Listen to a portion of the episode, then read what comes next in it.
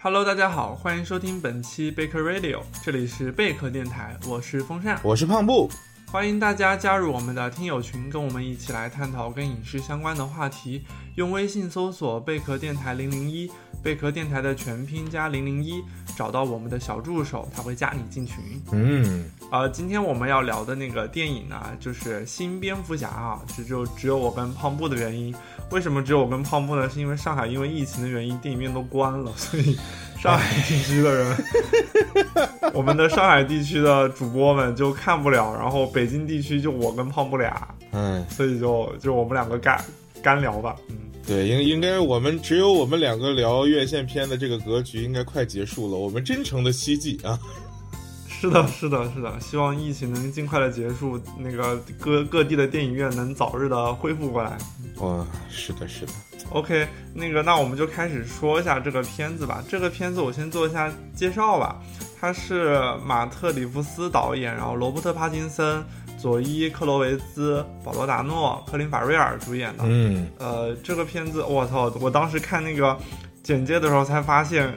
科林·法瑞尔演的是企鹅。那居然是科瑞法瑞克林法瑞尔，我的天呐！看到的时候我都很震惊。对，而且我是当时看着那张脸，我说，哎，这个演员好熟呀，好像是在哪见过，好像在在什么黑帮片还是什么大西洋帝国的那种里头见过这个人。然后后来我就一直在想是哪个演员，然后后来一查，我操，竟然是克林·法瑞尔，完全是两个不同的人。完全是两个人。对，是的，是的。我我真的我是我看了两次，但是第一次看的比较早，就我看第二次，我知道那是克林·法瑞尔，我愣是看不出来，就真的是。对对对对对，然后我我是我是点开了那个豆瓣里面的剧照，然后那个克那个企鹅那张剧照有一个特写的剧照，然后底下人都在说，哇，这居然是克里法瑞尔，就你一点儿都看不出来，这个真的太奇太太奇特了，关键连眉毛的形状都变了，真的。这个片子它讲的故事是什么呢？它讲的就是那个，呃，我们的蝙蝠侠就是。呃，罗伯特·帕金森演的那个角色和和一个警察局的警员一起去调查一一一系列的谜语，然后最后引出了呃那个蝙蝠侠系列的一个反派叫谜语人，然后讲这两个人之间的一个对峙，然后在调查这个那个谜语人的过程之中呢，然后呃蝙蝠侠他还邂逅了呃猫女。然后其实主角团里面是有一个感觉好像是亦敌亦友的猫女会掺杂在其中，将这个故事搅得更加复杂，大概是这么一个故事吧。嗯，我觉得其实，呃，首先要强调一点，那个警察是詹姆斯·戈登，只不过是还没有当上警察局长。然后，然后就是其实他是挺有意思的一个视角，因为就是我觉得很大胆的一个创意就是。他没有再花时间去讲蝙蝠侠起源，虽然是蝙蝠侠第一部，但是他是默认，嗯，嗯是他是默认这个世界上没有人不知道蝙蝠侠的起源。嗯，对，是的，他其实也是，他他他讲的其实也是蝙蝠侠的起源的一个故事，但是这个故事跟之前不太一样，之前的故事是讲这个少爷他是怎么变成蝙蝠侠。然后他这个故事讲的是这个蝙蝠侠如何被哥谭所接纳，可能还是两个不同层面的起源。呃，也也不全，就是从个人角度来说，它其实讲的是一个蝙蝠侠成长过程中的一个节点，是是是是的。就他仅仅截取了一个小的节点，就是一开始的时候，蝙蝠侠是呃 ver 呃呃什么？Vengeance 啊 vengeance 对，是的，就是报复，就是他一开始上来的时候，其实是一个，就是你能看到一个早期的蝙蝠侠，就刚刚在从事这个义警行业两年，然后具有一定的行业经验和这个固定的运营打法，但是还没有真正的去总结和归纳出来一套完整的方法论和价值观。哎呀，这搞得跟面试一样。对。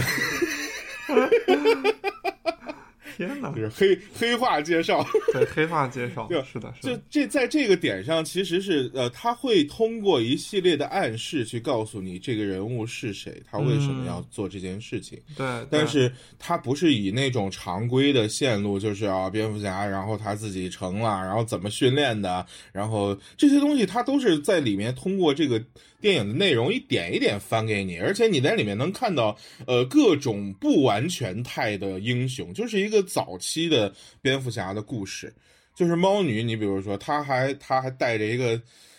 戴着一个那是个什么的帽子呢？就后来是一个皮头套嘛。就这会儿还是就是仅仅是一身摩托装，然后戴着一个毛线帽。我一直以为那个毛线帽后面会变成一个猫的帽子，后来发现我想多了。对，还是没有，就是他可能以后会回来吧，就是这种。然后詹姆斯·戈登也还不是警察局长，就是哪个哪个局长过来都能都能训他两句的那种。然后像企鹅人，企鹅人他，然后这会儿就是呃，蝙蝠侠的这个空间的老大，就是这个歌坛老大还是法尔科内，呃，还没有就是企鹅人上位的这个东西。而且呃，后面其实给给你暗示的就是。下一步要出现小丑嘛，嗯，然后所以这就是他现在还还关在阿卡姆，就是就是不堪爪牙忍受，就 就他他给你结了一个特别有趣的一个斜面，我觉得他这个是很有很有电影创作，就是这种作者像的一些东西的风格的，就是因为他很像那种文艺片的传记片。就比如说，你像斯宾塞，斯宾塞的拍的其实是同样的一个思路，就是我不用去展现这个人的一生，然后怎么样特别完整，就是我就用三天的时间拍一下斯宾塞，呃，他在王室里面的这种处境啊、地位啊，然后在他最纠结的那几天，然后这几天就是蝙蝠侠的这几天，嗯，以小见大，对，然后蝙蝠侠这几天选的也很巧，就是他是拍了蝙蝠侠从。呃，满心复仇，然后其实是无休止的去以暴制暴，去宣扬暴力，然后从黑暗中来的一个人，让他走向光明的那样一个点，就是这个其实也是选的非常有意思，就是这这这个小故事，以一个侦探小故事，然后去讲这个人物的成长，啊，虽然这个成长过程中有这样那样那样的问题，对，是的，你说到你说到侦探嘛，其实。这个片子可能跟我们之前所，因为它名字叫新蝙蝠侠嘛，然后在现在超级英雄电影现在这么大行其道的过程中，然后包括 DC 的电影啊，其实漫威就不说了，DC 电影，然后其实它虽然会让你感觉到更加写实，但是它其实还是走着什么科幻或者是奇幻那条路子嘛。嗯。但是这个新蝙蝠侠跟之前我们。呃，就是就是现阶段哈，我们所理解的超级英雄电影可能还不太一样，因为它真的就是一个侦探片，对，它没有，我我觉得没有任何，基本上没有任何科幻元素。就是它那些高科技的东西，感觉到好像现在应该都有，都还在早期，而且都是早发明。对对对，是的，对对是的，是的，所以就让你感觉到其实非常写实。我就想先问一下风扇，你觉得这个片子爽吗？看完？呃，某一些固定的场景还是挺爽的，你不能整体说，整体说的话真的是 啊，但是视觉视觉还是挺，就就它是什么样的感觉？就是呃，这个片子它一开头的时候一上来就满屏幕。满屏幕上面突然铺了那个那种特别鲜艳的血红色的那个名字，就是新变来的 The Batman。Batman 超大字体嘛？对他那个东西一上来，对一上来红色跟黑色那么一对比，你突然就觉得视觉很强烈。是的，然后就觉得哇，这个片子不一样了。然后再往里面进去一切的话，你就发现它整个音效铺得非常的满，嗯，然后那个音效其实让你感觉到都是花了心思的，就是你会你会跟着那个整个城市的氛围以及那个男主角他的星球崛起去走，去去体会那种特别纠结、特别黑暗，然后那种充满了犯罪，让你感觉到很紧张、感觉到很不安的那种氛围，就一直顺着它往下走，然后它整个画面是。我的妈呀，真的是地黑片，真的是太黑了，就是 真黑呀，色调也非常的黑。对对，所以就会让你感觉到，其实它是一个风格化特别强烈的一个一个片子。所以是的，整个视听整体上来说，你你单拆它的去分析它的视听，它还是花了很多心思，且美学上是呃是让你感觉到比较享受。因为其实我之所以提这个问题，我因为我是特别吃马特里夫斯这一套的一个人啊，是吧？就是像他拍那个。就星球崛起，就呃，我因为我老分不清楚是圆球崛起还是星球崛起。星星星星，人猿星球，星球崛起。OK，就是我是很吃他那一套的，就是以他的那种其实蛮有作者像的风格化的东西去包装一个商业片故事。因为其实很多人觉得《星球崛起》的二三部其实感觉没有那么商业，但其实是他也。嗯，达到了，就是一是它提供了一种商业呃商业片的一种视觉享受，二是他个人的风格气质非常的凸显，然后这种东西加起来就会给你一种其实是很有满足感的观影体验。其实我是很吃这一套的，当然就是这个片子我觉得硬伤太多，主要是在故事上，这个我们可以后面再聊一聊。我们先聊一下它的风格，就是像风扇说的。嗯，它会它会有很多，比如说你铺的音效，然后比如说你用的色调，它非常完整的呈现了一个黑色电影。这个是，这个是我无论如何没有想到的。就是你像它里面用的，就像你刚才说的音效或者说音乐的东西，就是它其实铺的是一种，就是其实是很古典的东西。你去听它所有的这部的配乐，全部是。呃，基本上吧，就除了一些流行的歌曲和电音，就是这在某些固定场景，呃，指的是冰下俱乐部，然后就是除了那些场景之外，它大部分用的全都是呃古典音乐，就是包括圆舞曲。一开场的时候，其实用的是一个圣母颂。然后就因为因为那一段其实就是一个盟主垂帘嘛，就是他姐他他远处看上去是一个孩子和父亲在玩耍，当然你不知道那是孩子和父亲的时候，那个其实他用了一点小花招，就是他上来之后让你看到的就是一个窥视镜头，远远的看到哦，远处好像发现了发生了一出谋杀，就是有人拿剑戳死了另外一个人，然后紧接着你发现哦，原来是父亲和孩子，后来发现那个人站起来了，对。这个真的，我跟你说，这这这这脑导演脑子里头装的东西太太有意思了。就是他一开始就给你，因为你是抱着一个歌坛，就是那个叫什么人才辈出歌才呃人才辈出阿卡姆，然后这个民风淳朴歌坛式，一开始就是抱着这样一个期待进来的。然后，然后在这样一种期待下，然后当你看到谋这个动作，你天然的会认为是谋杀，但是他也给你铺了一个情绪的积淀。一下子把你心提起来，哦，原来不是谋杀，但是下一场谋杀还会远吗？就是这样一种玩法，而且就像你说的，它的色调黑红的色调，这个其实是黑色电影里面，就是它会它会特别的去，太罪恶之城了，对，它会用很多光影的效果去铺一个这种。呃，色彩非常的压抑的空间。其实，如果你用你看那个好莱坞所谓的黑色电影黄金时代三四十年代的时候，然后他的那个状态，就是他是那些片子会有非常强的一个光影的东西，加上一些悬疑，就是希区柯克探索那些悬疑的时候，其实希区柯克在打光上他是特别考究的，就是给你的那种嗯情绪的铺垫什么的。但是可能相对差一点的是男主角，就是 因为。因为这种片子有需要的不仅是强情节，它需要一个非常有魅力的，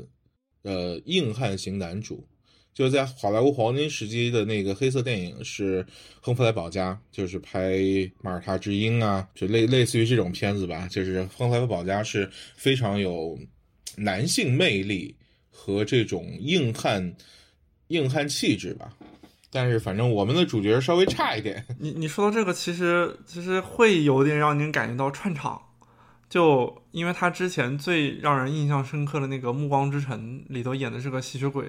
然后他在这里面，然后演的是一个画着眼影的，然后后来。住在一个类似于哥特城堡里的，然后白天不出门，只有晚上才会出来的，然后整天在地下的蝙蝠洞里面，嗯，捣鼓他那些小东西的，就让你，然后他有的时候早上起来的时候，那种刚还没吃早饭那个样子，你知道吧？就是感觉到脸非常的白，人非常的虚。就就真的好吸血鬼啊！就 串场，对，就是整体一种就是去营养营养不良，然后对对没晒过太阳的一个状态，对对是的。而且这个他这个形象，你知道，就是蝙蝠侠居然要涂黑眼圈，这是我第一次知道。哎，对，涂完黑眼圈更弱鸡了，看起来。是的，是的，就是那个黑眼圈太吸血鬼了，就非常的让你感觉到非常的地下，然后非常的朋克，然后我感觉好像。就还不太一样，可能是年轻吧，因为他选的是一个特别年轻的一个，有甚甚甚至有一些叛逆的那个那个那个蝙蝠侠。嗯，其实我觉得就是这个片子整体的气质就是非常的，嗯，怎么说呢？就是特别的统一完整。就这个片子，它不管是那种。呃，打斗的街景啊，还是就是他打斗的场景，还是说在正常的这种街景上，嗯，尤其是他拍《冰下俱乐部》那一段，他拍的那一代的那个场景，其实你能感觉到，就是他有一些暗示的东西，就是很破旧的一个城市，一个曾经曾经繁华，但是现在已经渐渐破落的城市。我不太确定啊，因为当时我看字幕的时候，它有一个呃 Chicago Unit，就是它是这一组是在呃芝加哥拍的。我觉得那个街景可能很多是在芝加哥取景，因为那个现在就是一个就曾经辉煌过的城市嘛，没落的。对，就是有一些街景，你明显能感觉到市政已经无力维持了。对它给了很多城市的那种空镜头嘛，你会感觉到这个城市还是很繁华。对，就至少让你感觉到曾经繁华过，有很多非常。庄严肃穆的大楼，大楼，然后那个晚上就是他骑着车穿过城市的时候，那个霓虹灯，然后各种各样的，嗯，就风格化做的真的很好，对，就非常统一，就那个东西就是你你能你就是你你如果感觉感受一下的话，就感觉上啊，它是那种不知道什么时代的一个东西，就是你如果看那个街景的话，你会觉得好像是八十年代，但是有一些很现代的霓虹灯什么的，那个是现代的东西。然后同时，那个废弃的那个街景的质感又很像是，可能六七十年代拍的那种。就是整个整个大环境的东西，就它是一个很杂糅的时代，但所有的一切都是一个。还有那个大雨，哎呀，那个大雨，大雨一下就是一个黑色侦探片。对他，他太会拍了，就是就他他那种雨景太多大雨了。对雨景，然后里面的一些元素其实也是这种，就是呃，尤其是保罗达诺饰演的谜语人，就是他中间送了好几次那个贺卡，那个贺卡是非常风格化的一个东西啊，对对对，就是一个就是那个。就是可能是很复古的感觉，那个东西至少八十年代以前才有人用，而且那个绘画的那个风格，就那个上面画的小人，好像感觉能你能推到四十年代去，就是那个时代才有人是那样画人物的，就是这种风格化的杂糅，混淆时间，然后加强整体的质感，就把它整体的这个做的特别完整。对，所以它整体上来说是，就我觉得哈，它是一个非常老派的，而且它是故意把它做的很老派，是的，让你感觉到他是想要朝着某种风格上去去试探。对，就是他给你的是一个非常，就是导演，我觉得脑子里有东西，就是嗯他给你的是一个非常完整的一个影像的质感，然后视听语言的这种表达，就这个导演很喜欢吓人。哎，对对对对，是的，音音乐上也是，就他跟猫猫女。他跟猫女每一次相遇，一定是他先给猫女一个很主观的镜头，然后让蝙蝠侠突然说话，然后镜头再拉开，哦，原来蝙蝠侠来了。然后每次猫女都要被他吓一跳，我这是什么恶趣味？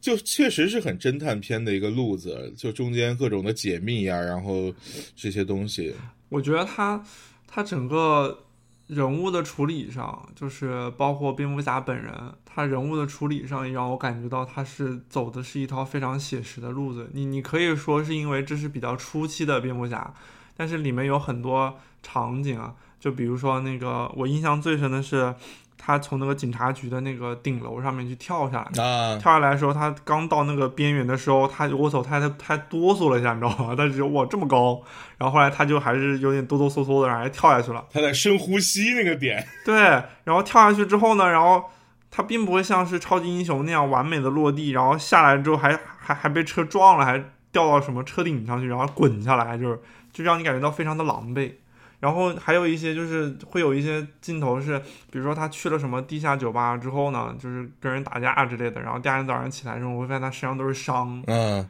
就就其实还是还是比较比较莽撞，然后你感觉到他还是个人，他并不是一个超级英雄，就是一个人披上了一个外壳。其实是就是这部片子很有意思的是，反正他打造他目前肯定是史上最弱蝙蝠侠。哎，对对对，就是是的，就因为因为他是他是不完全态。它是成长期，嗯嗯，所以说其实它中间会有很多设定，比如说你能看到，OK，这哥们儿确实就像猫女说的，肯定是有钱人，他那时候装备绝了，对吧？就是拿着喷子打打不死，就是拿最后拿霰弹枪正面从近距离从胸口来了一下，人家也就是就是闭了闭气。但是就是包括这个蝙蝠侠在中间还昏迷了两次，炸弹呀，对，就是已经让我觉得就是有点嗯。就是没有见过了，就是以前哪儿见过蝙蝠侠在大庭广众之下没打没打赢晕倒了？就以前我印象中，超英晕倒应该只在蜘蛛侠二，就是里头他拦那个拦那个地铁啊啊那场戏，就是最后实在是脱力了，躺到那儿晕倒了，然后醒过来，所有人都看着他，他本来以为大家会揭他的面具，结果没有揭，但是在这一步，其实我已经觉得就是。嗯，为什么不揭他面具呢？这我要是那警察，我他看到他晕倒了，我直接先把他面具卸下来。本来也不喜欢。对对对对对啊，这这个是剧情上的 bug 嘛？这这虽然有一点啊，但是在这个。但是这个电影前三分之二，我觉得 bug 都还可以接受，我们后面可以慢慢说。就是这个这个时候他没有去揭面具，你反正但是就是他表现的其实是这个蝙蝠侠还是个人，而且就是在打斗动作的时候，从第一场戏你就能看到，其实他的这个时候技巧还不纯熟，就是那帮呃涂着白脸的那个，我们说叫新纳粹也好，反正是暴徒也好，就那些人他去呃跟蝙蝠侠对打的时候，他还是会。会中招的，就是贝尔那一版里面，他一出道就已经是这些小喽啰肯定是打不着他的，但是这一部就 还是还是会挨打。对对，之前贝尔那个版本的话，他其实是从他的打斗场面或武力值来体现，他其实是有一些呃不同于常人，或者说是让你感觉到他非常厉害的地方。嗯，然后包括之前那个谁，那个本阿弗莱特演的那个版本，就是那个版本其实是最娱乐化的一个版本嘛。他那个版本里面，其实就是特别是他要搞一个正义联盟，然后跟其他的那些就是要么奇幻要么科幻的那些英呃超级英雄相比的话，他就特意凸显我我非常有钱，然后甚至去拿他做玩笑，然后拿他就是他们所有的装备，他们的那种各种机甲的东西都是他用钱给。给给直接烧钱烧出来的，那会儿已经是中级态的老爷了，就是不管是体能哎对，然后运营的能力，是的，你就会觉得他其实是把他的有钱作为他的一个超能力的点去去去夸大，对，但是到了这个版本里面，那个他的那个管家甚至还说，他说明天会计要来了，你见一见吧，再不见的话，我们企业就要垮了，就是就感觉好像就是哦，就不仅是他他整个人人的那种英雄的那个形态是处在一个比较初级的阶段。他们公司可能还岌岌可危了，就感觉 就整个从各方面来说，它其实是处在一种比较比较悬崖的一个状态，就是它并没有那么的啊稳。就是公司创业期难免会面临这样那样的问题，就是就很容易干倒了。啊，是我说那个公司不是指他的家族公司啊，我是说就是类比一下，就是公司创业早期啊，就是会因为这个主创呃这个主办人员各种各样的问题，对，导致这个干不下去。呃，我想说的是，其实我们可以从几个角度来看一下这种出成长态，就就像刚才你说的这一块，这个其实我觉得可以归为第一类，就是他还没有学会处理自己的两面生活，就是这这个其实是特别。特别明显的一点就是他都不成熟，就是他这个时候还没有想清楚自己，呃，到底是为什么而战。所以说他在面对这个复仇 reven 呃 vengeance 的时候，他有一点上头，就是为此是会抛弃他个人的生活的，而且就是嗯，他对这个老管家的关系，其实这个时候他还有点叛逆嘛。就是他也没有真正去认清，就周围自己谁是可以依靠的，然后，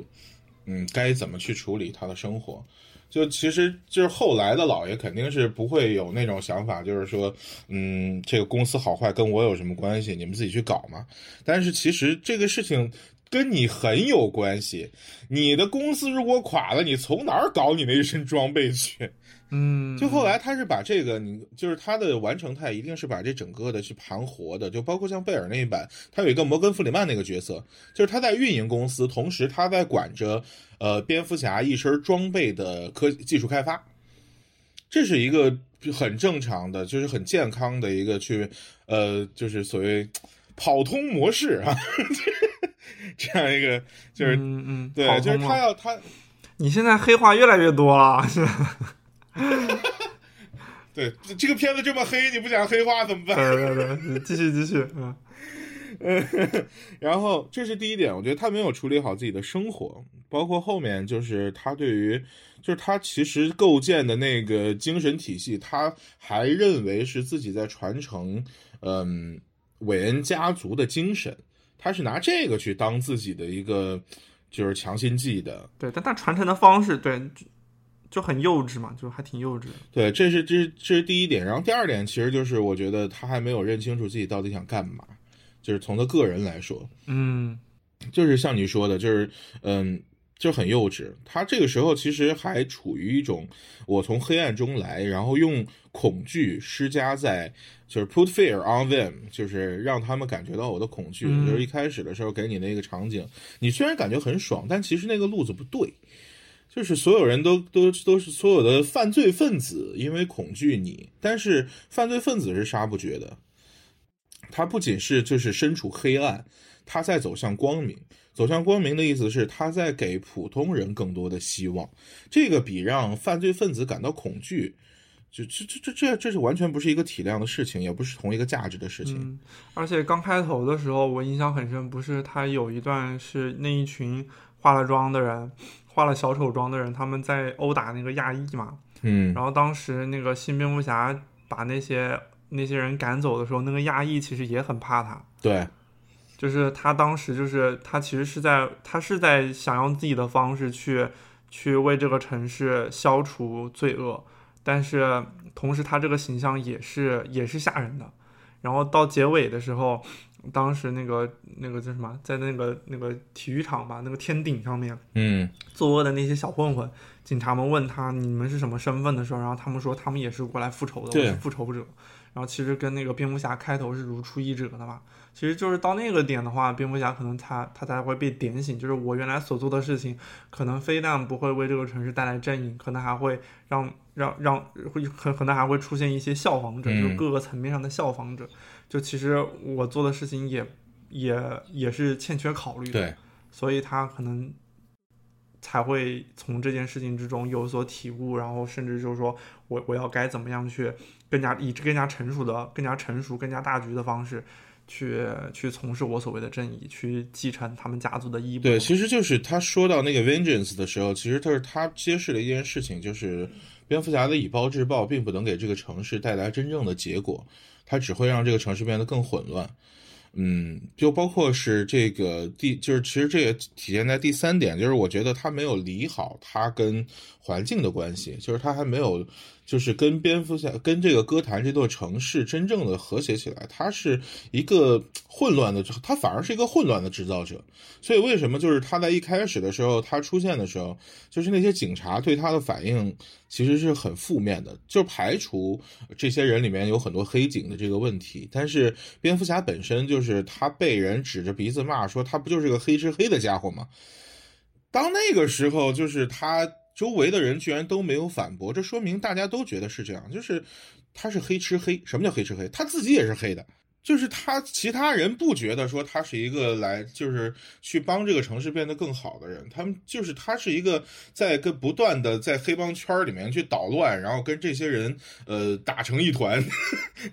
就这个他对城市到底有没有帮助？就其实是他为什么后来会有一个这样的一个。就是升华，因为就是蝙蝠侠在这个案件当中，他真正去，呃，不停留于打一些人，不停留说就是在在这个市井当中，就是逮这个小混混，康康康，我给你一顿。他不是这样的，他在这这个片子里面第一次完整的系统性的破坏的一个犯组组犯犯罪组织，这是后来其实蝙蝠侠干的最多的事情，就是他是体系化的去毁坏一个呃组织。或者说一种体系，或者说一种什么东西，就是在这种情况下，蝙蝠侠他真正把自己的能力发挥到了一个极致，然后同时他对这个城市的关系，他对于自己的认知，就其实中间有很，就是就是最后那一段，其实有很多还蛮有象征意味的戏，比如说砍电线那个，嗯，砍电线那个其实是就是砍了一下，然后咔一下整个人掉到水里，那会儿你就觉得啊，不会吧？他好像是这是触电死了吗，还是怎么着？然后吭一下从水里再起来，然后一个慢镜头，那个是重生。就是之前的时候，他是他其实是有负罪的，就是包括他就是给给这个城市其实带来的更多是混乱。然后这个时候他重生，重生之后他做的事情是拿起了一个信号弹。然后在手里就是燃放红色的烟花，然后领着其他人走出那个被围困的地方。他走在最前面，就感觉像一个灯塔，就是他成为了光明，或者说叫灯塔。就是他这个时候去给的是给别人希望，就是他不仅是让不再是让黑暗中的人害怕黑暗，而是让向往光明的人能看到光明。这个是。蝙蝠侠整个人，他对于自己的任务，对于跟这个城市的关系，他的价值在哪儿？他真正理清楚了之后，就是他的一个成长。这个这是整个片子他心路历程的一个过程，也是这座城市对于蝙蝠侠的认知以及他的价值的一个升华。就那个戏，那场戏，我觉得还是挺妙的。对，呃。就除了那个，就包括蝙蝠侠，他其实你可以从开头到结尾的时候，他的成长是非常的细腻的，而且是是你能体察到的，就是你会觉得他处理的非常好。然后还有一段，我会觉得他跟猫女之间的关系让我感觉到也是非常的细腻加微妙，我觉得还是不错的，就是因为他们两个其实并没有在一块儿说是真的，可能是有情愫吧。但是其实各自都背负了一些可能过往的一些比较沉痛的东西，就比如说猫女她的家世，然后以及，呃，跟她或者是她母亲同样命运的女人，在这样的城在这样的城市氛围中惨遭厄运，嗯。然后她可能就会体现出一些我要为她寻求正义的的这样的一种一种一种诉求，然后可能跟跟蝙蝠侠会产生一些共鸣吧，但是两个人最后会因为。彼此对于这个城市的理解的不同，然后最后又分道扬镳。嗯，所以其实因为可能也因为时长的原因啊，所以猫女的刻画我觉得也是比较清晰且且且细腻的。对，猫女其实这部片子我觉得是刻画的很成功，就是因为其实他把这个人物的跟蝙蝠侠他们两个的相似性，他们两个的不同。就都表现的很很那什么，就是他们两个有一种在这个大城市里面互相找到了同类的感觉，就是这是他们两个大概第三次见面，然后他要求他去帮他忙的时候，然后包括给他讲他家庭的故事，就是他的妈妈，然后包括法尔科内是他爸爸，然后在这个过程中，其实你会感觉到，就是首先，呃，他们的相同点，第一，他们俩都是孤儿，而且就是嗯。就是彼此就是互相都都是身处于黑暗之中的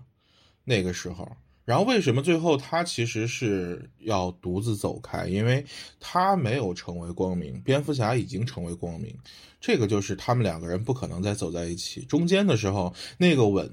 就是中中间他俩只发生过一个吻。就这个导演就老是撩我们，就是 让他俩总是靠得很近，然后让你感觉啊要亲上去了，亲上去了。好的，没有。是的，他们的动作真的太暧昧了，就很多互动。因为其实就是两个人的孤单，两个在身处黑暗中的人的孤单，这个是很致命的一个毒药，就是让彼此之间已经难以割舍。但是到最后，呃，就是在那个吻的时候是达到了一个顶峰，因为他们刚刚处，刚刚就是。嗯，处理了那个黑警吧，我记得是，就大概是，就是他们两个是最接近的时候，有着相同的目标，有着相同的生活状态，然后彼此之间又有一种异性的这种牵绊，在那个时候，那个吻来的是自然而然，但是到最后，其实是蝙蝠侠想去吻猫女的时候，猫女很清醒的把他给躲开了。在最后墓地那场戏的时候，就是已经知道，OK，你跟我不是一路人。蝙蝠侠自己的成长的过程中，他可能没有那么关注到猫女没有跟上他的成长，所以说就是这个这个角色中间有很多很细微的地方，其实是让你感觉挺就是挺挺细腻的吧。但是同时，他会有一些很很伤心的东西。主要就是这两个，一个男主跟女主嘛，他们就在探案的过程中，然后呃就彼此试探，然后。那个探案的整个过程也是将他们两个人的关系搅进去了，会让你感觉到其实这个主线还是比较清晰的。然后其他角色呢，感觉好像就是有的角色其实是在埋一些长线，就比如说像企鹅这个角色，他其实他也出现了，然后他也在里面会会让你感觉到是整个这个故事他们在在处理，就是牵出谁是暗线，谁是谁是假警察的这个过程中。或者是谁是整个线索中很重要的一环的时候，企鹅是在里面起到了一个非常大的一个作用。嗯，但是，但是你说它具体发挥了啥吧，其实也没有发挥什么作用，就就其实是在埋一个比较比较长的线。这个电影其实我觉得是这样，就是它是先先构思了一个故事，然后再拿蝙蝠侠里面的各种人物去填充。我觉得可能是啊，就是从从制作思路上来说，其实它本身构成了一个非常完整的侦探片故事，就包括一步步的去解密，包括中间说要抓一个 rat，然后企鹅其实是在这个过程中负面的一个，就当时还没有成为老大，老大还是法尔科内嘛，然后企鹅当然企鹅也是在这个故事里面完成了上位。嗯，但是他是就是在在在之前的戏份里面，他还不是那个大 boss 的形象，就仅仅是一个就是嗯深涉于黑暗之中，然后法尔科内的得力手下，就这个这个。要说到漫画的一个初期的设置，就是最早的时候，蝙蝠侠的面对的大对手就是歌坛的地下皇帝法尔科内，就是第一代，就是他在这个角色里面，其实你能看到有教父的影子，同时有很多意大利黑手党的这个影子。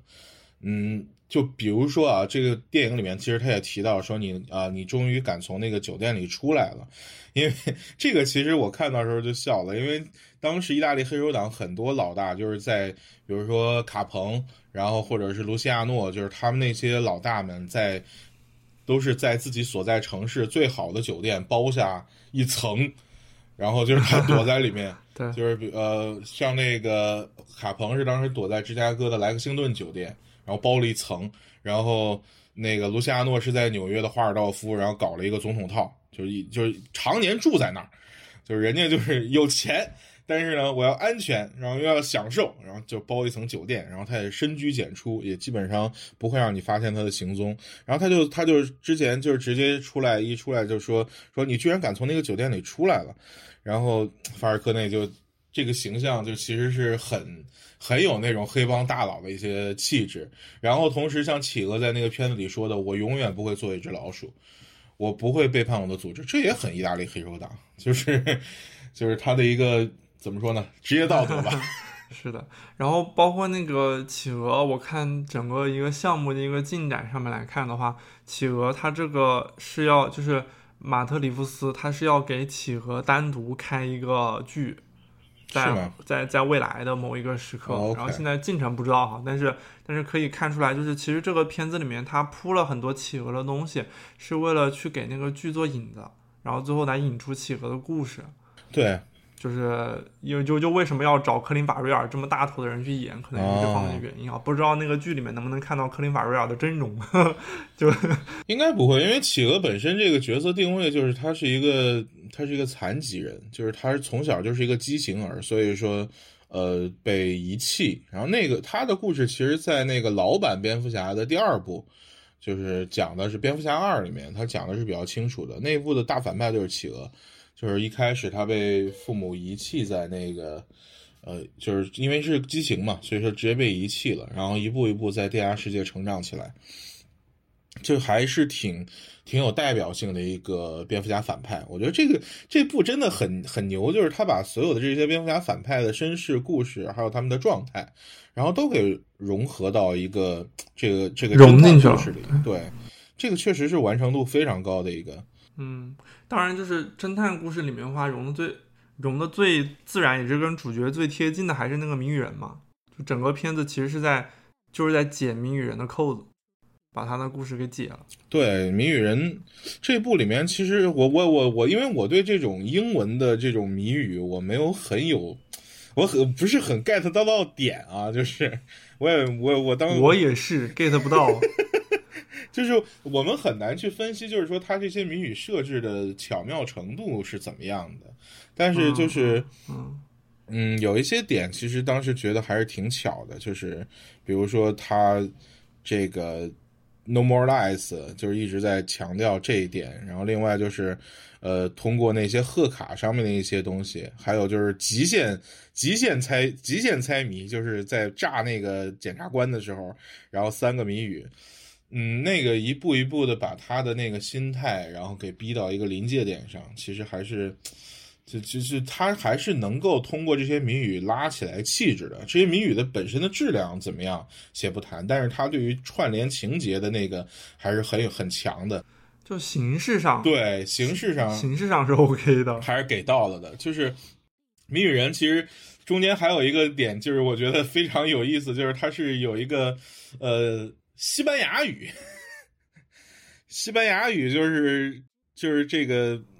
呃，老管家当时解密，然后说说这是一个长翅膀的老鼠，然后然后那个谜语人就说，啊，不是那个企鹅就就是被这个误伤，然后整个只有企鹅人受伤的世界诞生了。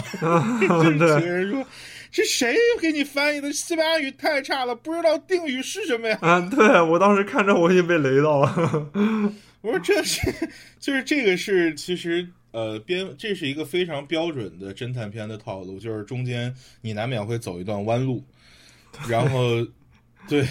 但是只有企鹅人受伤的世界就此诞生了，我笑死我了。是的，是的，嗯，但是因为因为我们确实对这种英文式的谜语，就是它它处理的好不好，以及它中间出这么一个 bug，可能相对来说，可能你我们缺乏那个语境嘛，其实你很难去评判，就是说它这个东西做的有多好。或者说他这个笑料的话，是不是是不是真的很突兀或者很尬？就这个其实还挺难评判。但至少在我们看来的话，我们可能会觉得，哎，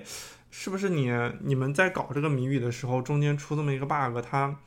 是否妥但是但是这个节奏真的玩的非常好，就是在抓到谜语人之后，啊，节奏抓到谜语人之后，就是戈登和蜘蛛侠啊，蝙蝠侠，蜘戈登和蝙蝠侠非常完整的讲了一个故事，就是我目前已经分析出来了，就是你们当时呃，就是查的那个缉毒案，就是抓马洛尼的那个缉毒案，其实整个的是一个骗局，就是你当时出呃卖了马洛尼，然后想吞并他的。呃，就是想，呃，就是就是想肃清你的对手嘛，但是没有想到，就是这些上层的人过于的贪婪，呃，把你的就是想想完整的吃下这个毒品的市场，然后你就变成了一个手套，说说是不是这样？然后七个人懵了，说啊，这俩人是小说家呀，唱双簧呢？对，唱双簧呢，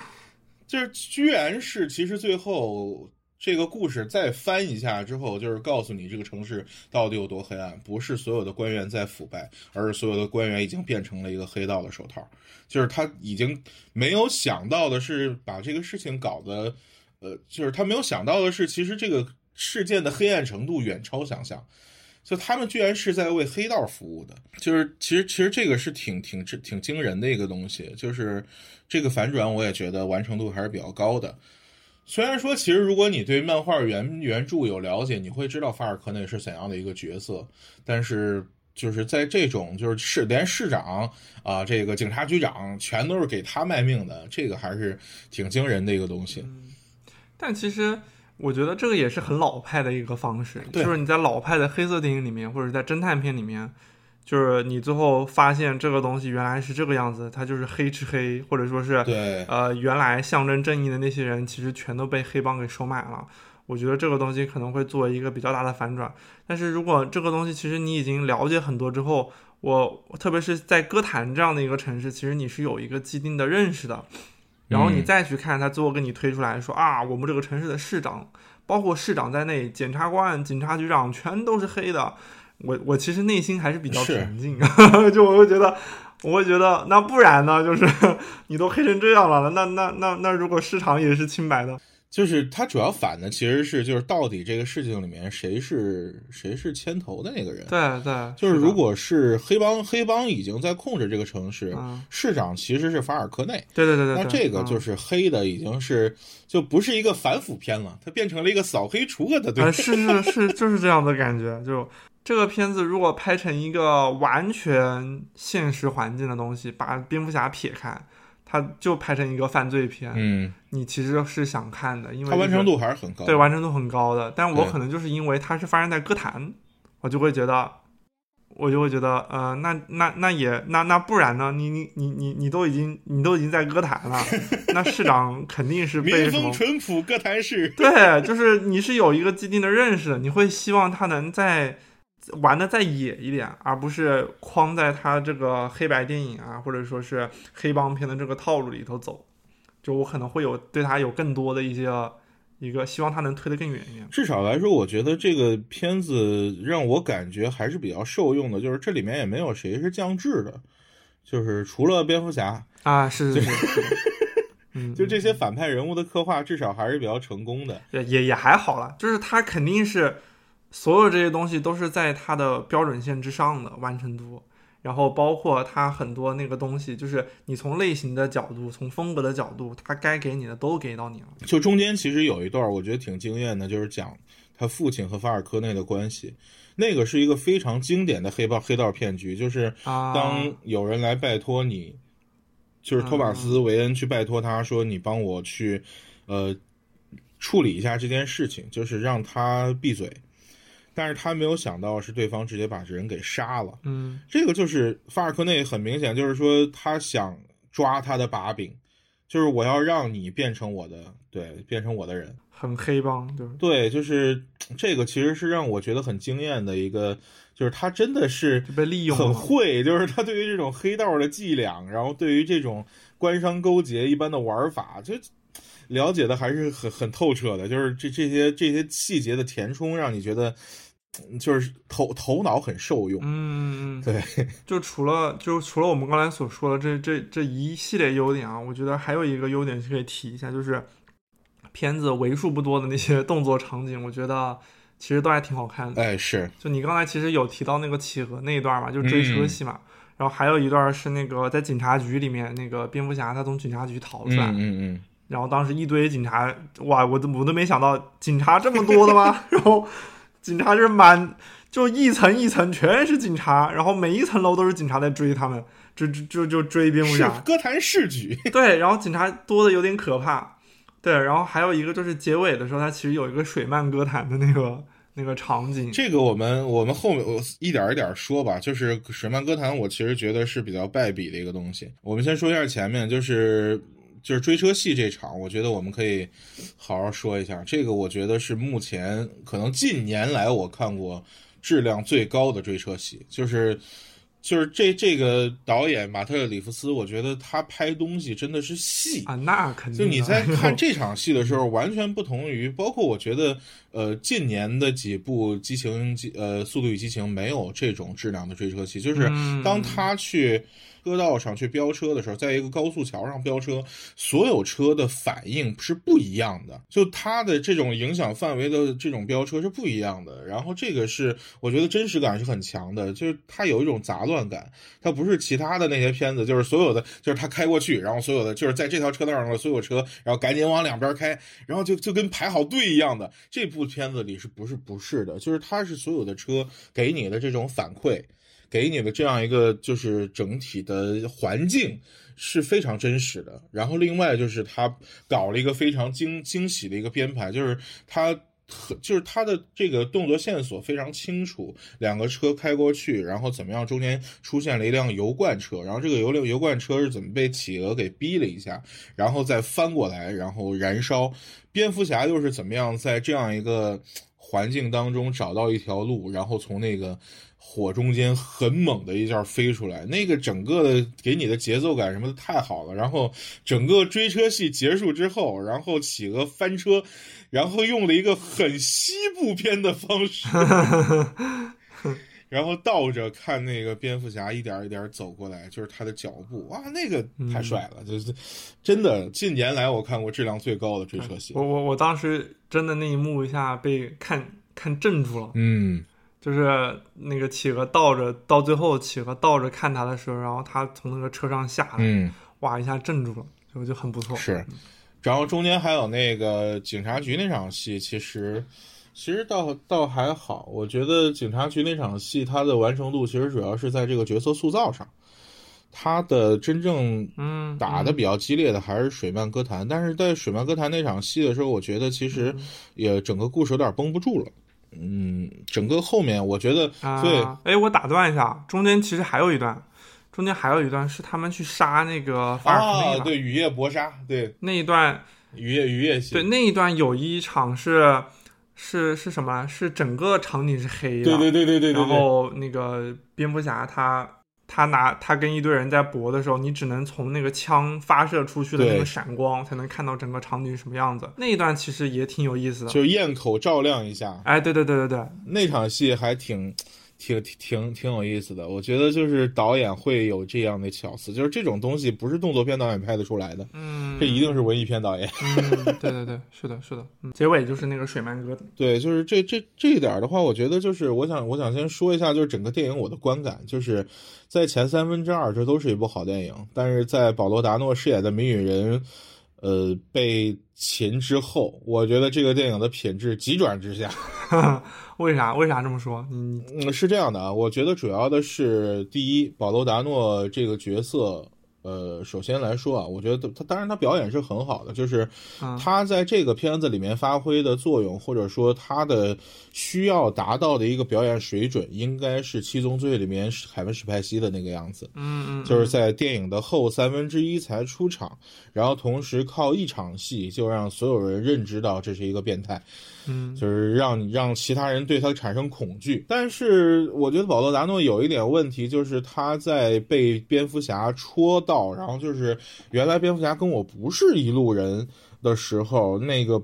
表演的状态吧，我觉得稍微有一点有一点问题，就是他有点化解了你对他的恐惧，嗯他变成的有一点自我享受了，而不是去怎么样去击对击到你的那个点。然后这当然这是个小问题。然后紧接着，其实问题是你怎么样通过最后一个大事件，让你让人知道，OK，保罗达诺做了一个多大的局，从这个地方开始出问题了。嗯就是这个局实在是有点降智。我们且不说啊，就是他设置了一个情景，就是他水漫歌坛之后，所有人都要到那个体育馆去避难。但是这个故这个故事，我觉得你要是放到十九世纪可能还行，就大家都到一个地势高一点的地方避难。歌坛呐、满世界都是几十层高的大楼，你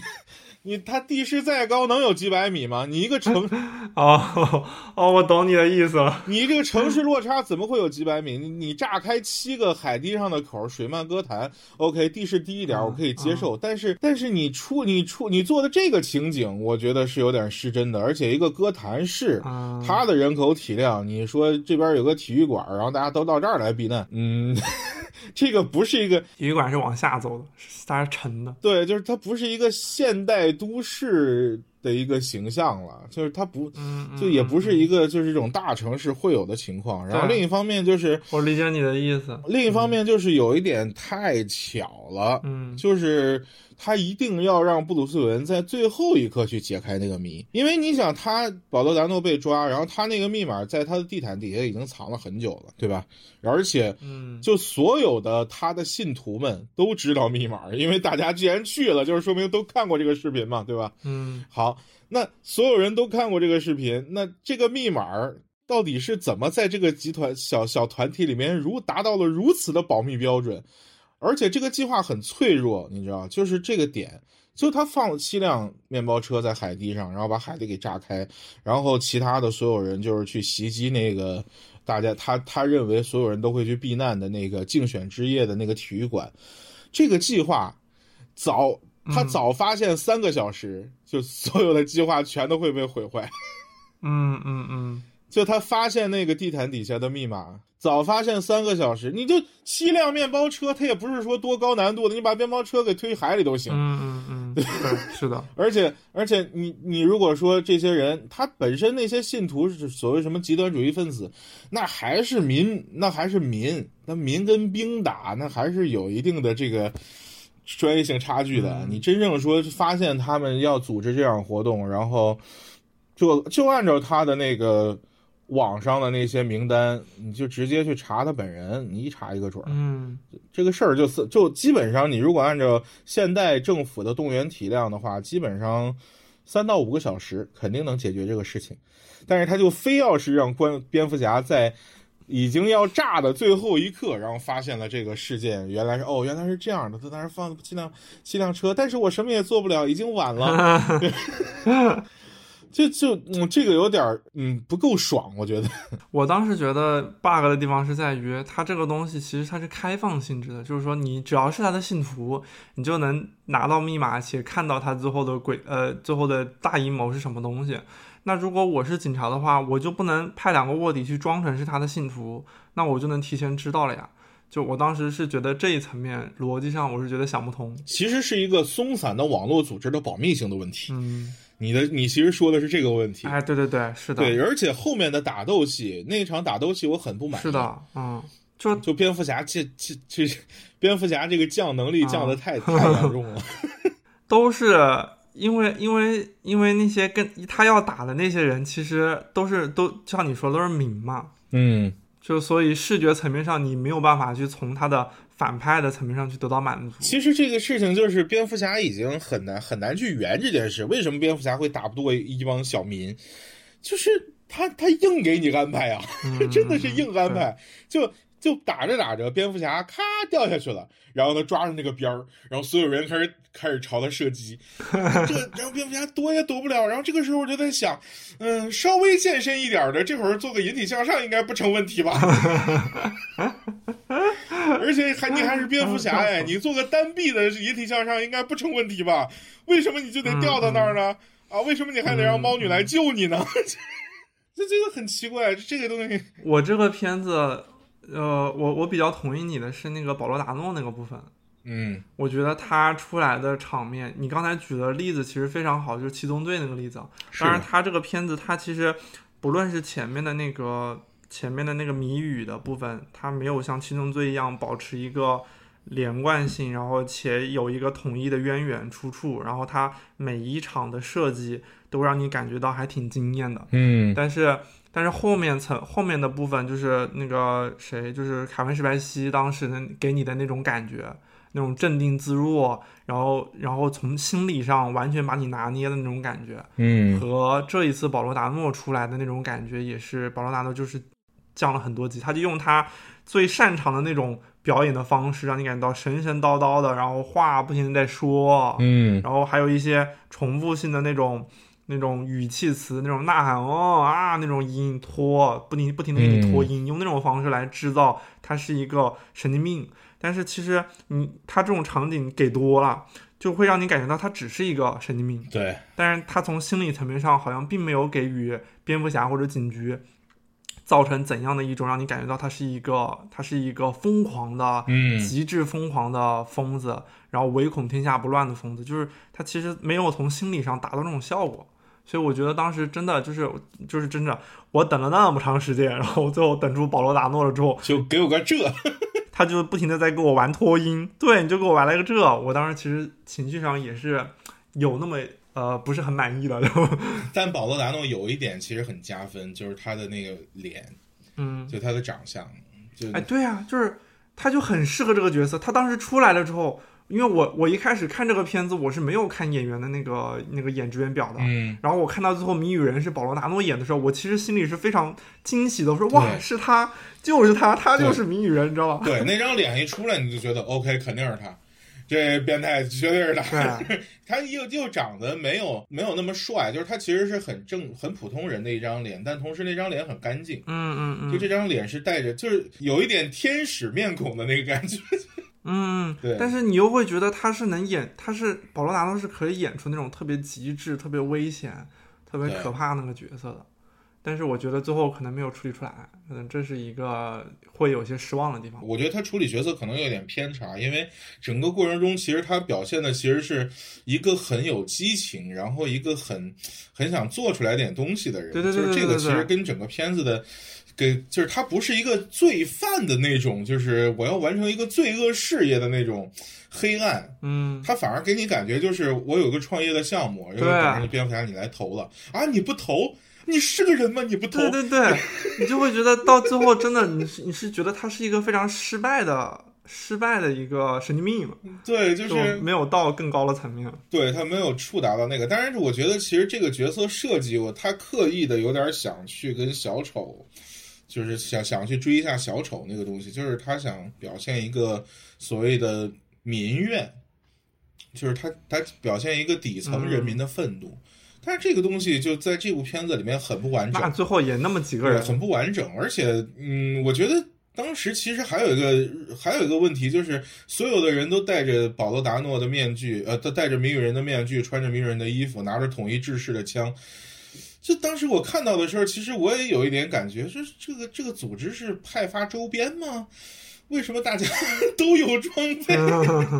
这这这是统一订购的吗？对，相相比而言，小丑那个做的就要好很多。对啊就是他真的就是一步一步一步把那个民怨给推起来，然后最后其实他什么都没有做，然后其实都是所有人都是小丑，是他们借着小丑这样的一个符号，然后揭竿而起，你就会觉得这个推的是真的推能推起来。但是这个片子其实它推不起来。这部片子有一个场景，我觉得完成度是很高的，就是那个市长追思会那场戏。嗯那场戏，警察出现了，黑帮出现了，然后普通民众在这个过程中的冷眼旁观。对，那场戏完成度很高。对，就是完成度很高，就是那场戏，你能感觉到这个城市酝酿那个火药桶，真的是一个火星就会炸开。嗯嗯。但那个东西后来没有了，嗯那个东西没反反而没有了，就是就是你不能拿着仅仅。可能比如说，他说有五百多个疯狂的粉丝，你不能靠那五百多个人就表现说这些人就是民怨，这不一样的。因为在他们就手底下是几万人在那个体育场里面狼奔兀突，就是就所有人嗯，对，就是都处于恐惧之中，他们变成了受害者和施害者。这个东西就它不是一个民怨，或者说就是一个有爆裂感的那种有火就火药桶，它没有那个东西了，就反而让你觉得嗯，就跟前面是割裂的，仅仅就是一个妄想者，一群妄想者。我我其实你刚才有有提到，就是说你对整个整整个片子的整体的观感嘛，嗯你是前面好于后面。但其实从我的角度上来说，我可能会给你反着来。嗯我我解释一下这个原因是什么呀？就是因为你你可能就是你在考虑这个问题的时候，你是更从它的文本和逻辑层面上面来说的。啊啊，那肯定。然后我可能考虑这个问题，我是从就是单纯的一个一个视觉刺激和观感层面来说，我觉得这个片子太长了，太长了，就其实是这样，就是我我对于三个小时的电影本身没有问题，我也是这样。但是你要有 你要给我一个内在结构，是，你要勾着我去看，嗯，就是你要有一个节奏感，你要保持着让我跟着你走。嗯但是在两个小时之后，我掉队了，嗯，对对，这是我对于这个变，就是就是我是我反正我带着脑子跟着你侦探片嘛，对吧？带着脑子跟着你跑，然后跑着跑着，然后你岔道了，嗯，然后我不知道该往哪儿去了。对对对，就那个时候，其实是我对这个片子的观感一下子拉下来了。就最后一个小时，所以我觉得这真的就是它是三分之二部好电影。嗯，我当时是什么？是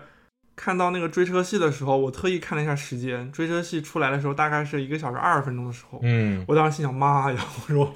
我说都一个小时二十分钟了，终于出来了一场追车戏。然后后来到两个小时的时候，就是他们把那个法尔科内啥都解决了，然后猫女她就是本来想要枪杀那个法尔科内，然后最后在那个蝙蝠侠的阻止下，他最后放下了手放下了手中的枪，然后把大坏蛋抓走的时候，那个时候我突然有一种电影要结束了的感觉。然后后来我一抬手机，已经才过了两个小时，才过了两个小时对还有一个小时，他要干啥？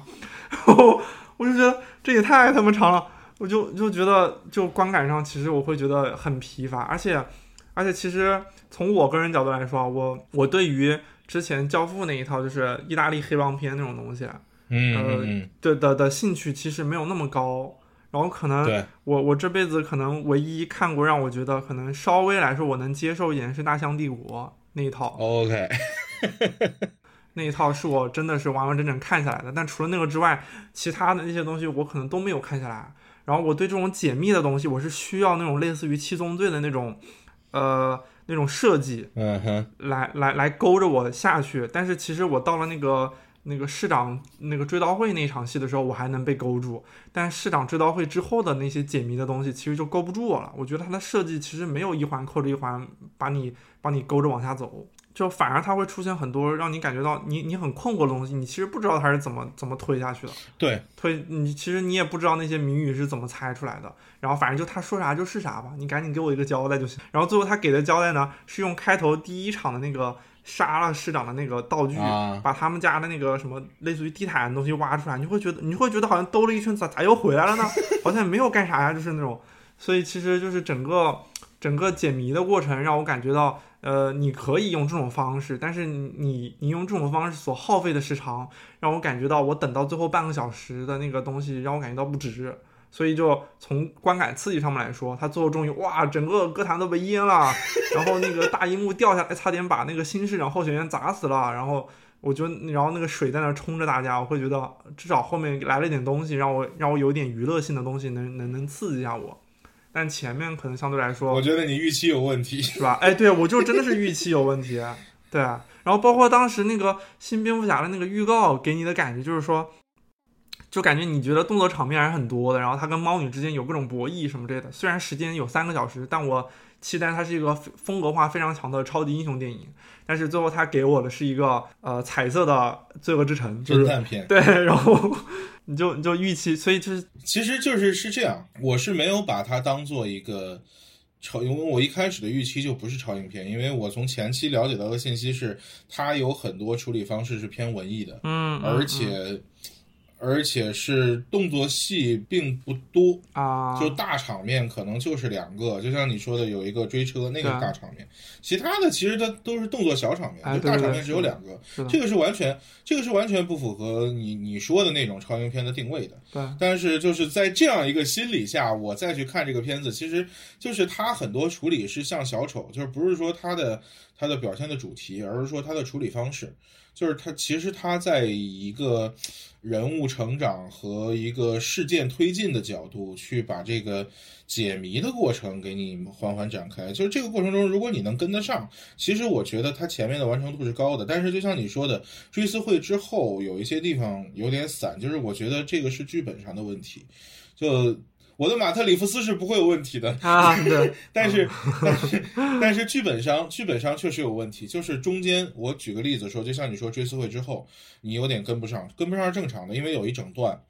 就这一整段就是他跟他他去追查他父亲当年的这个过程，但是这一段坦白讲跟故事主线是很割裂的，就是这部分。他说他父亲他的，我一直没有明白，就是为什么谜语人要报复他这一家子，因为对人家的父亲当年是死了呀，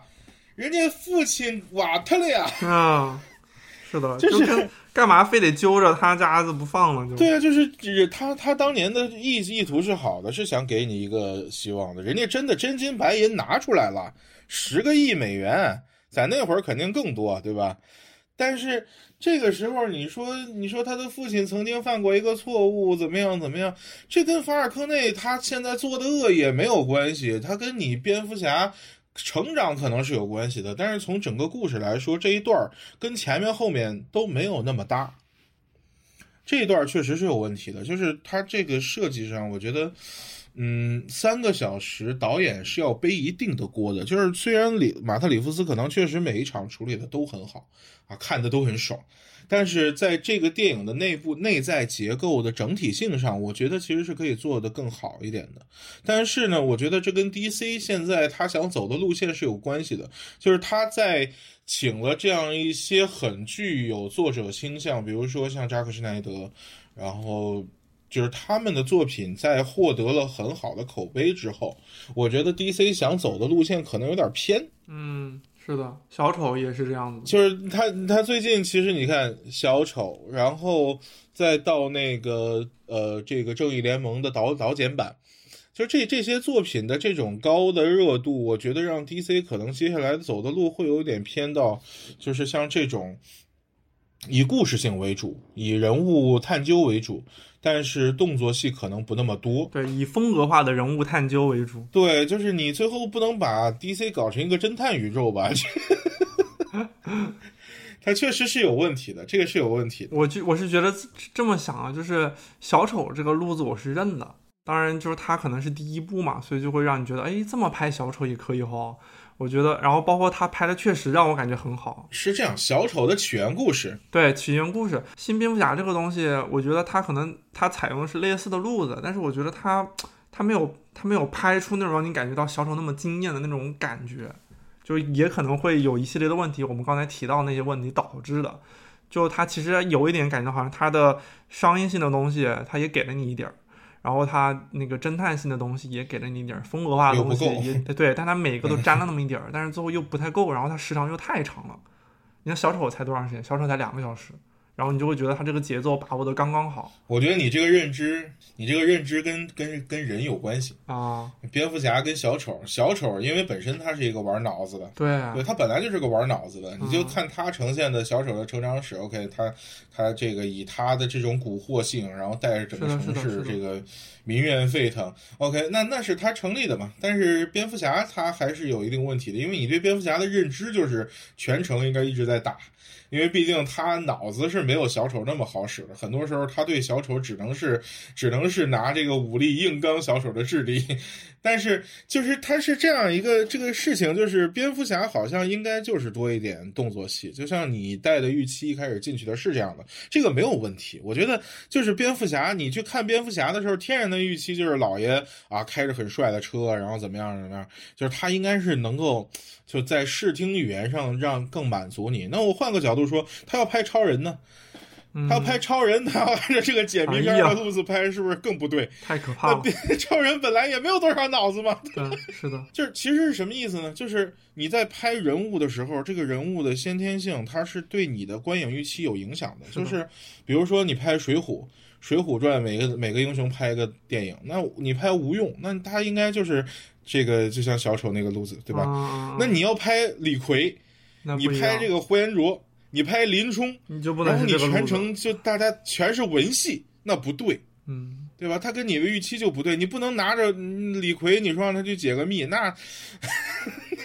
这个故事不成立，对吧？就就其实我会觉得很很割裂的一点是在于，就是因为这部片子有非常多的侦探戏嘛，是需要用脑子的嘛。嗯，然后你会看见蝙蝠侠他穿着他他穿着那么硕大的一个盔甲，然后一身肌肉膀子，然后后来却在那跟你讲一些什么解谜的一些文字游戏的东西，你就会觉得他这身膀子没有用武之地，你知道吗？就是会有这种感觉。对，就是有一些情景其实是不那么合理的，比如说蜘蛛侠啊、蝙蝠侠，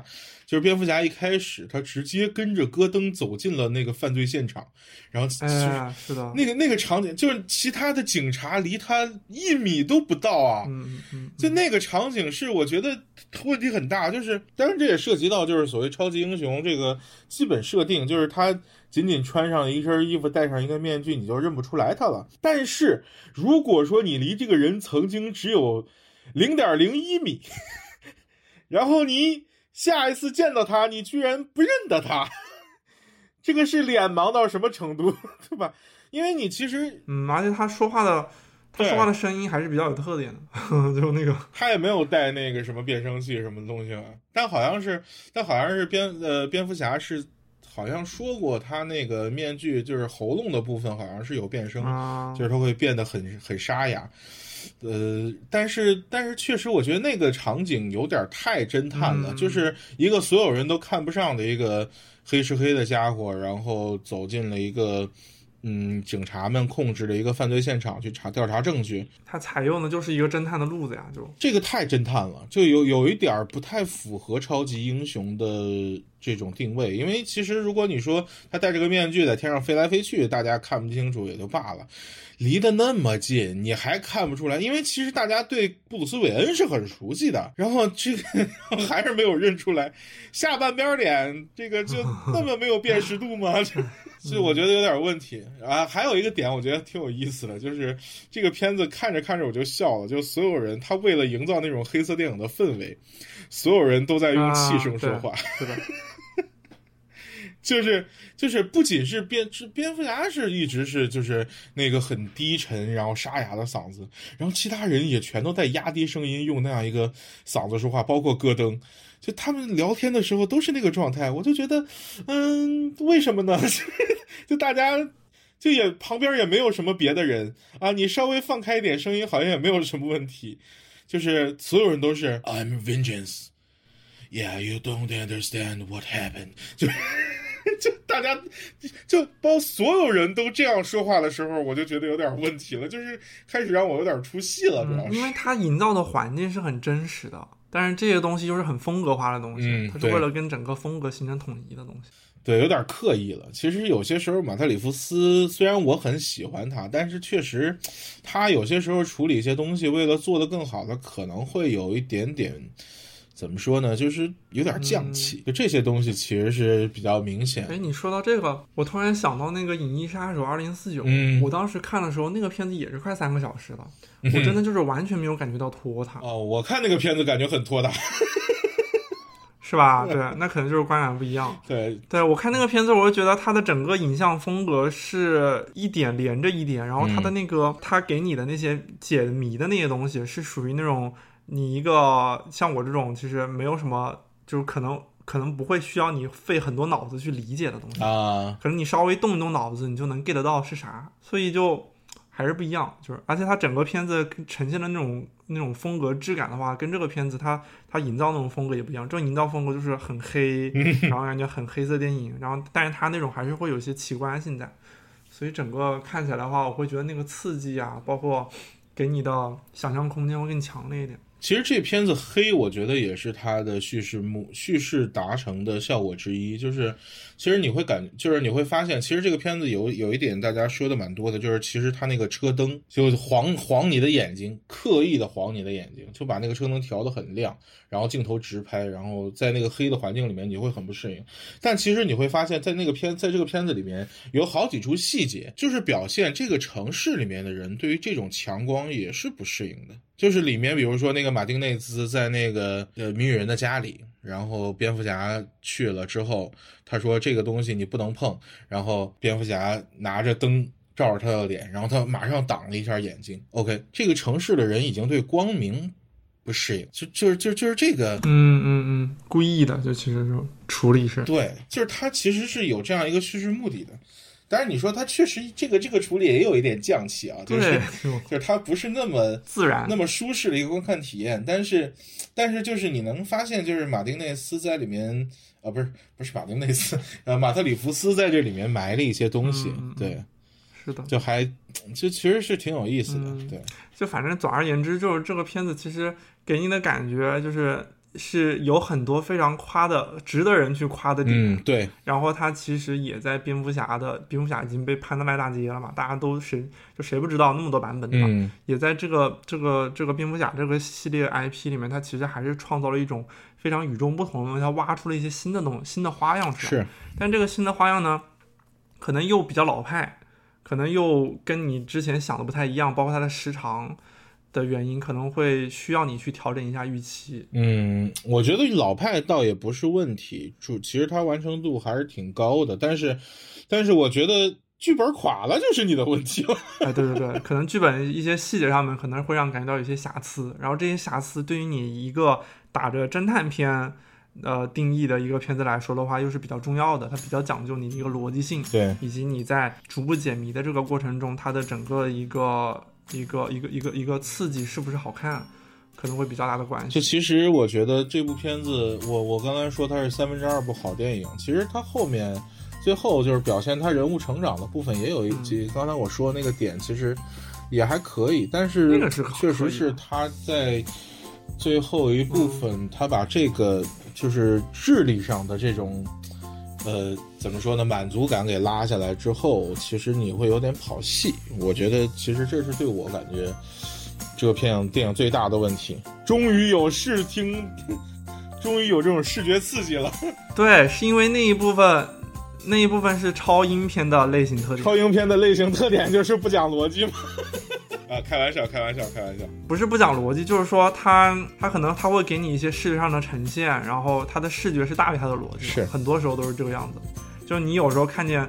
很多超英，就是那个漫威就不说了，就是它是它是着重是在在你的观感体验上面会不会好，嗯，对，所以可能也不知道，说不定是可能就是导演据理力争之后的妥协，呵 呵这个也说不准。不好说。这反正我是觉得导演在这个片子里面做的工做的工作还是很很完整的，就是包括里面的一些埋的梗啊，对对对，其实这这个是需要肯定。对，但是剧本确实是这个电影比较拉垮的部分，就是后半部分吧，就是后半部分，包括像刚才说的，就是去挖这个，嗯，挖他们他父亲的这个往事这一段，我觉得都完全可以删掉，不要。少演点时间吧。硬来的就是把这个蝙蝠侠，就是说啊，你也是这个事件的，呃，就是你也是这个负罪者之一，嗯，这这这我觉得没有必要。其实，其实前面的部分我还是看得很爽，很喜欢的，就是所有的这些，如果你是一个蝙蝠侠的粉丝的话，就是所有的这些人物在未完成态。他们在那样一个早期的状态是什么样的？其实这是一个处理的很到位，也很也很有惊喜的一些部分。但是就是，如果你不是一个蝙蝠侠粉丝的话，其实你就把它当做一个侦探片看。里面的人物如果对你没有没有这种前期的附加值的话，其实完全不影响你去感受到一些这个电影很强烈的气质。嗯，最大的问题就是最后反正剧本垮了。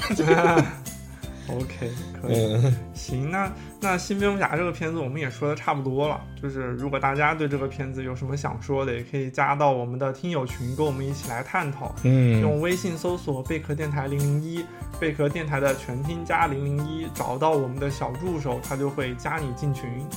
然后我觉得今天的节目就聊的差不多了吧？对，可以了。你这边还有什么要补充的吗？啊，没有什么了。OK，那就到这了。好的，那今天的节目就聊到这里。我是风扇，我是胖布，我们下期再见啦，拜拜。